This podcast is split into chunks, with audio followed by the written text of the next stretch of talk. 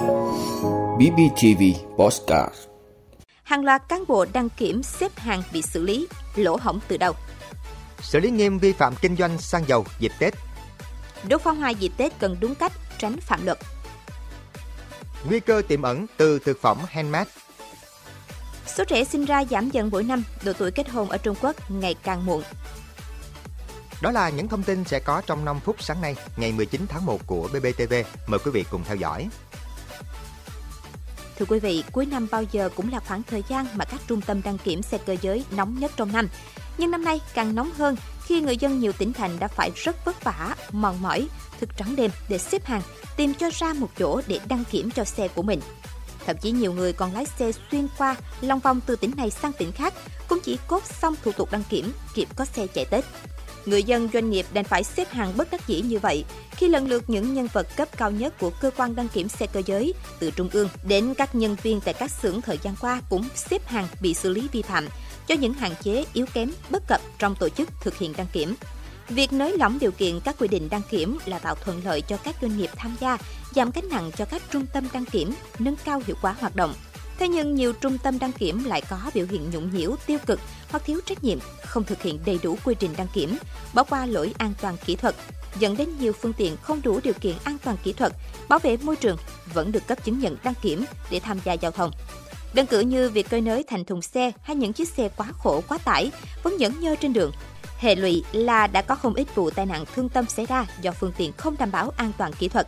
Như vậy, câu chuyện quan trọng là siết chặt về cơ chế quản lý, giám sát để các cá nhân đơn vị không thể, không dám, không muốn, không cần tham nhũng, chứ không phải việc cấp phép hoạt động của các trung tâm này như thế nào. Thưa quý vị, Tổng cục Quản lý Thị trường Bộ Công Thương vừa ban hành công văn về việc giám sát, kiểm tra, xử lý vi phạm trong kinh doanh xăng dầu, đặc biệt trong thời gian cao điểm Tết Nguyên đán Quý Mão 2023. Tổng cục Quản lý Thị trường yêu cầu Cục Quản lý Thị trường các tỉnh, thành phố thực hiện nghiêm việc xử lý vi phạm trong kinh doanh xăng dầu. Bên cạnh đó, tập trung phối hợp với Sở Công Thương các tỉnh, thành phố kiểm tra việc đảm bảo nguồn cung xăng dầu cho các cửa hàng bán lẻ xăng dầu trực thuộc và hệ thống phân phối của các thương nhân đầu mối, thương nhân phân phối, tổng đại lý kinh doanh xăng dầu. Đồng thời tăng cường giám sát kiểm tra toàn bộ hệ thống kinh doanh xăng dầu ở tất cả các loại hình, kịp thời phát hiện, kiên quyết xử lý nghiêm khắc mọi hành vi vi phạm theo quy định của pháp luật, thực hiện áp dụng hình thức xử phạt bổ sung, biện pháp khắc phục hậu quả theo quy định. Thưa quý vị, trong những ngày cận Tết Nguyên đán, hành vi sản xuất, tàn trữ, vận chuyển và sử dụng pháo nổ trái phép vẫn diễn ra ở một số địa phương. Hành vi này vi phạm pháp luật, người vi phạm sẽ bị xử phạt hành chính hoặc bị truy cứu trách nhiệm hình sự. Hiện nay, nhà máy Z121 phân phối sản phẩm pháo hoa tại hệ thống 206 cửa hàng ở 56 tỉnh thành trên toàn quốc. Để đảm bảo tính pháp lý, trên mỗi hộp pháo hoa in rõ chủng loại, số lô, địa chỉ sản xuất, hướng dẫn sử dụng, hóa đơn chứng từ hợp lệ để xuất trình cho các cơ quan chức năng kiểm tra. Việc mua bán tàn trữ pháo hoa trái phép đều bị xử lý theo quy định của pháp luật. Do đó, người dân nên thận trọng trong việc mua bán, sử dụng pháo hoa, tránh hiểu nhầm dẫn đến vi phạm pháp luật. Mọi hành vi vi phạm tùy theo tính chất, mức độ sẽ bị xử phạt vi phạm hành chính hoặc bị xử lý hình sự theo các tội danh như tội sản xuất, buôn bán hàng cấm, tội tàn trữ, vận chuyển hàng cấm. Ngoài ra, mặc dù các tổ chức cá nhân được phép sử dụng pháo hoa theo quy định tại Điều 17 Nghị định số 137, nhưng nếu sử dụng pháo hoa tại nơi công cộng mà gây ảnh hưởng đến an ninh trật tự thì có thể bị xử lý hình sự về tội gây rối trật tự công cộng theo Điều 318 Bộ Luật Hình sự năm 2015. Khi có cơ quan công an đến kiểm tra, người tổ chức đốt phải xuất trình giấy tờ, hóa đơn chứng minh nguồn gốc.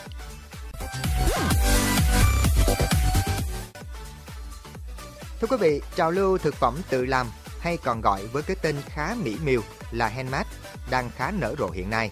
Những mặt hàng đa dạng, phong phú, bắt mắt bùng nổ trên không gian mạng. Song, còn đó nỗi lo an toàn vệ sinh thực phẩm, nhất là trong những ngày giáp Tết Quý Mão khi nhu cầu mua bán thực phẩm tăng cao. Bắt mắt, giá hợp lý nên nhiều người đã lựa chọn mua các mặt hàng như giò, nem chua, bánh mứt kẹo. Tuy nhiên, đã từng mua phải hàng kém chất lượng khi đặt qua mạng, nên năm nay chị Lê Thị Tươi ở thành phố Hà Nội cũng rất che chừng khi lựa sản phẩm cho những ngày Tết. Chị Phan Thị Hoa, khoa dinh dưỡng bệnh viện Thanh Nhàn, thành phố Hà Nội cho biết, mỗi dịp Tết đến xuân về, việc đảm bảo an toàn vệ sinh thực phẩm, tránh để xảy ra các vụ ngộ độc rất quan trọng đối với mỗi gia đình. Để đảm bảo công tác trên, chúng ta cần phải mua thực phẩm có nguồn gốc xuất xứ rõ ràng, nhìn nhãn mác sản phẩm, tránh sử dụng những thực phẩm hết hạn sử dụng, các thực phẩm không ghi sản xuất, không có nguồn gốc in trên bao bì. Như vậy, khi mua sản phẩm qua không gian mạng, người tiêu dùng cần đặc biệt quan tâm đến nhãn mác, nguồn gốc và thương hiệu của sản phẩm. Đồng thời, nói không với những thực phẩm tự chế biến không rõ chất lượng, thành phần, nguyên liệu, không đủ tiêu chuẩn, giảm nguy cơ ngộ độc thực phẩm. Thưa quý vị, Cục Thống kê Quốc gia Trung Quốc vừa công bố dân số Trung Quốc giảm từ mức hơn 1 tỷ 412 triệu người năm 2021 xuống còn hơn 1 tỷ 411 triệu người vào năm 2022. Dân số Trung Quốc ghi nhận mức giảm lần đầu tiên sau 62 năm. Các chuyên gia cho rằng đây là dấu hiệu khởi đầu cho thời kỳ dân số Trung Quốc giảm. Tỷ suất sinh năm ngoái là 6,77 trẻ trên 1.000 người, giảm so với mức 7,52 trẻ trên 1.000 người vào năm 2021, một mức sinh thấp kỷ lục trong nhiều năm. Trung Quốc đã cho phép các cặp vợ chồng được phép sinh ba con với ngày càng nhiều chính sách khuyến khích từ hỗ trợ mua nhà với vốn vay lãi suất thấp, cấp tiền, tăng thời gian nghỉ thai sản, miễn giảm học phí cũng như cấp tiền. Nhưng số trẻ sinh ra giảm dần mỗi năm, độ tuổi kết hôn của thanh niên ngày càng muộn. Năm 2022, Trung Quốc cũng ghi nhận tỷ lệ tử vong cao nhất từ năm 1976 với 7,37 người chết trên 1.000 dân, so với mức 7,18 người trên 1.000 dân năm 2021. Một số chuyên gia phương Tây nhận định có thể dịch bệnh cũng góp phần làm cho dân số giảm. Nhưng phần lớn ý kiến cho rằng dân số Trung Quốc giảm là do chính sách một con kéo dài quá lâu cùng với áp lực cuộc sống ngày càng nặng nề, nên người trẻ chưa sẵn sàng đẻ hơn một con. Cảm ơn quý vị đã luôn ủng hộ các chương trình của Đài Phát thanh truyền hình và báo Bình Phước. Nếu có nhu cầu đăng thông tin quảng cáo ra vặt, quý khách hàng vui lòng liên hệ phòng dịch vụ quảng cáo phát hành số điện thoại 02713 887065. BBTV, vì bạn, mỗi ngày.